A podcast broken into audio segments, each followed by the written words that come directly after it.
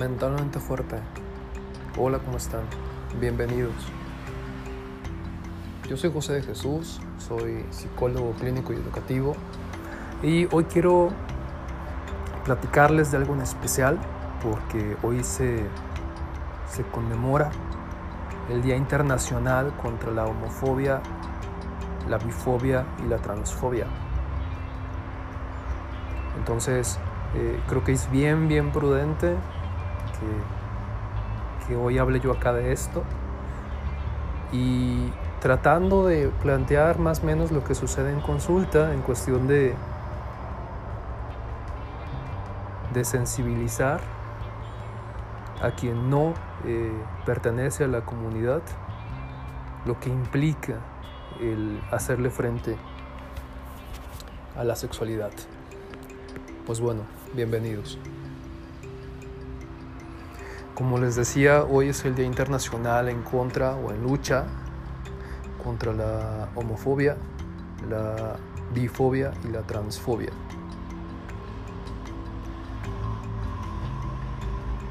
Hoy, eh, después de, tres décadas, se dejó de, de, pretender que era una enfermedad la homosexualidad. Todavía en los noventas, en el manual diagnóstico de enfermedades mentales se consideraba que la homosexualidad era una enfermedad, era un trastorno mental. Imagínense. Entonces, esto es bien reciente. Yo he escuchado psiquiatras que, que lo dicen así tal cual, que la psiquiatría, porque este manual pues es un manual hecho por psiquiatras, mayor, mayoritariamente por psiquiatras, que la psiquiatría está en deuda, está en deuda con, con muchas poblaciones vulnerables, porque se patologizaba, o sea, se creía que era enfermedad, la homosexualidad y hay ahí todavía este, una lucha de cuestionarnos, ¿no? Porque este tipo de manuales, pues, eh, ve como un trastorno, ve como una patología tantas expresiones.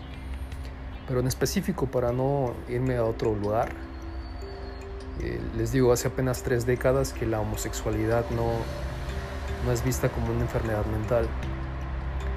Tratemos de tan solo imaginar la gente de los eh, que nació en los 50, 60 o para atrás, no se diga, ¿verdad?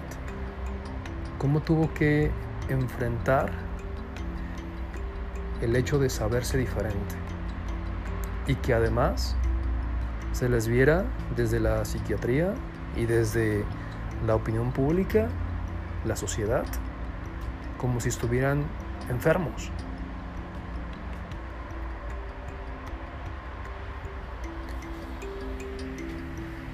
En países como el nuestro, donde todavía esto es todavía más reciente, ¿no? La lucha por los derechos. Pues en consulta a mí me, me ha tocado eh, la fortuna de recibir hombres y mujeres que, que les he podido acompañar a esta sensibilización de lo que implica aceptar y asumir su sexualidad. Y lo que de fondo hay es muchísimo miedo. Miedo al rechazo. Y no al rechazo de qué va a decir el vecino, no al rechazo de qué va a decir el ni siquiera el amigo. El rechazo más profundo y el miedo más profundo es así van a ser los hermanos y los padres sobre todo capaces de aceptar quiénes son. Si van a tener la, la nobleza del corazón y la inteligencia para aceptar a sus hijos. Así, tal cual. Por supuesto que aquí entran diferentes temas, ¿no? La ignorancia, primero que nada. Cuando ignoramos algo, le tenemos miedo. Cuando ignoramos, cuando desconocemos, entre más ignorantes somos, más miedo tenemos. Así. Porque no conocemos al otro. Sea nuestro hermano, nuestro hijo, quien sea, ¿eh? Y también me ha tocado acompañar a padres y madres que, que con este miedo llegan a consulta tratando de entender la situación de sus hijos, tratando de entender que su hijo es gay, que su hija es lesbiana o bisexual. Y eso, yo tengo 20 años en esto y eso ha sido eh, una constante cada vez es, un tema mucho más sencillo, digamos. O sea, los padres hoy por hoy están más informados, menos ignorantes, más sensibles y más receptivos a aceptar que su hijo, que su hija, pues ama de una manera que tal vez ellos no esperaban aunque normalmente eh, los padres saben, pero el aceptar, el asumir también para ellos es un proceso. Y es un proceso que hay que aceptar y respetar el tiempo que tome. Porque pues los padres, con todos los hijos, ¿eh? suelen tener expectativas, suelen depositar en los hijos expectativas sobre lo que lo que a ellos les hubiera gustado, ¿no? Eso es bien frecuente. Entonces, pues sí es una reestructuración de todo el sistema de familia. Pero también quiero compartir acá que esa reestructuración sí es viable. Sí se pueden fortalecer los vínculos desde el amor, desde la comprensión o al menos desde la aceptación. Aceptar que el otro es quien es y que no va a cambiar para darnos justo. Ya si logramos eso, estamos del otro lado.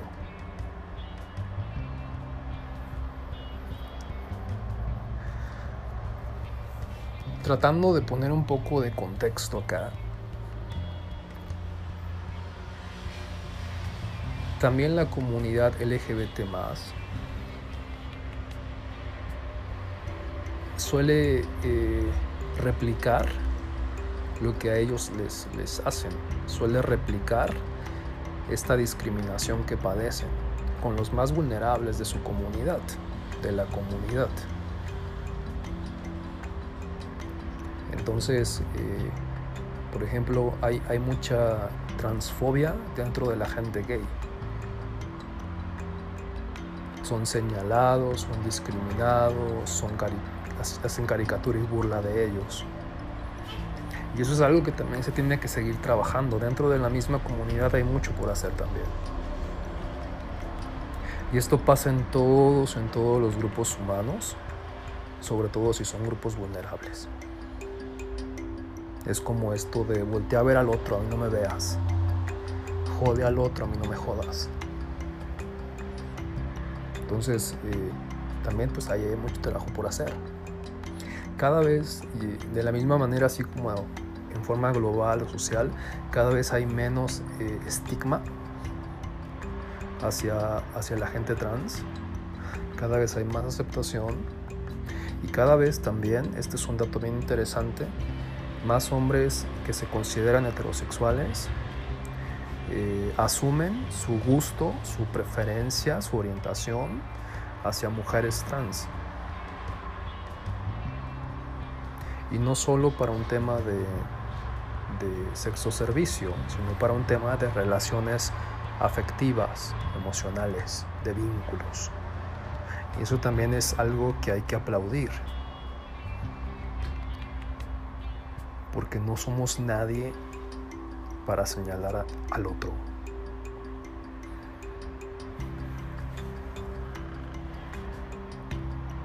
¿Qué opinan de esto? Si tienen más o menos una edad cercana a la mía, 40, 30 y tantos, 40 y tantos, pues seguro que, que les ha tocado el reestructurarse de una manera muy rápida. Porque esta última década ha sido veloz.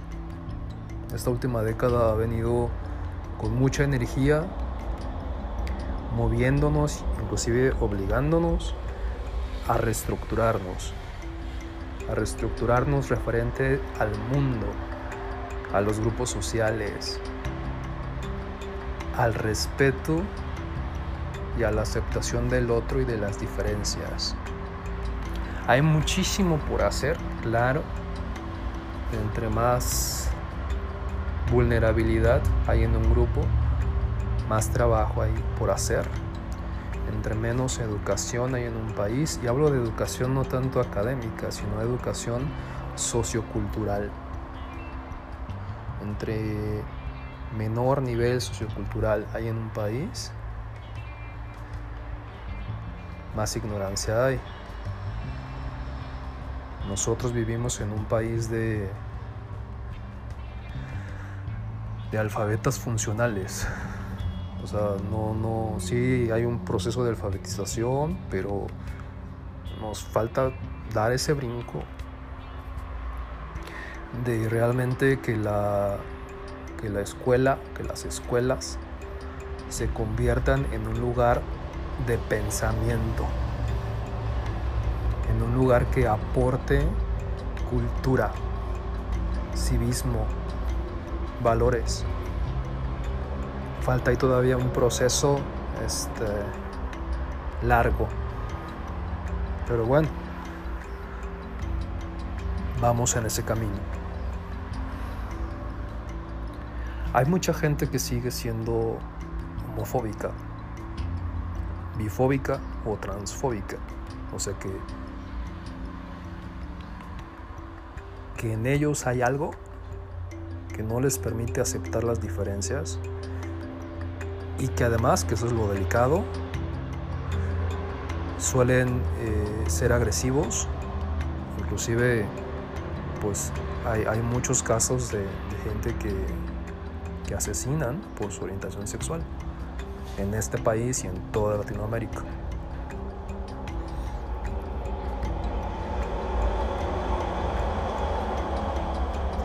Y ahí es donde el Estado tiene que seguir buscando estrategias de reeducación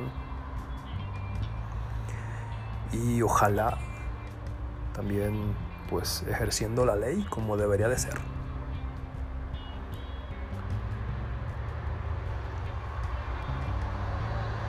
Pero bueno, hoy es un día para celebrar, es un día de festejo, es un día también de lucha. Es un día de crear conciencia. Entonces, pues si tú que estás escuchando perteneces a la comunidad LGBT si disfruta esta libertad que tienes hoy de amar a quien tú quieras amar y agradece a la gente que luchó por eso.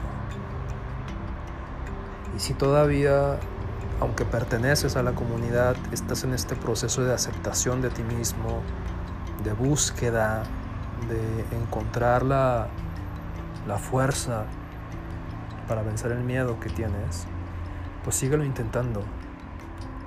Va a llegar el momento.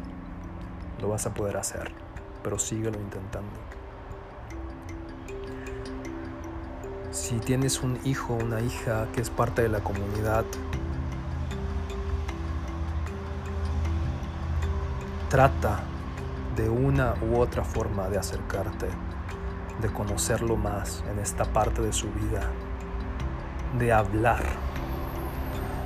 de conectar emocionalmente. Conforme te des cuenta que simplemente es que ama a otra persona, de su mismo género Esa es la única diferencia. Sigue siendo tu hijo, tu hija, con las mismas cualidades, con las mismas virtudes. Esa es la única diferencia. Si lo rechazas, si la rechazas, lo vas a perder. Y eso es lo más triste. Porque aunque siguiera viviendo en tu casa, lo vas a terminar por perder. Desde el vínculo.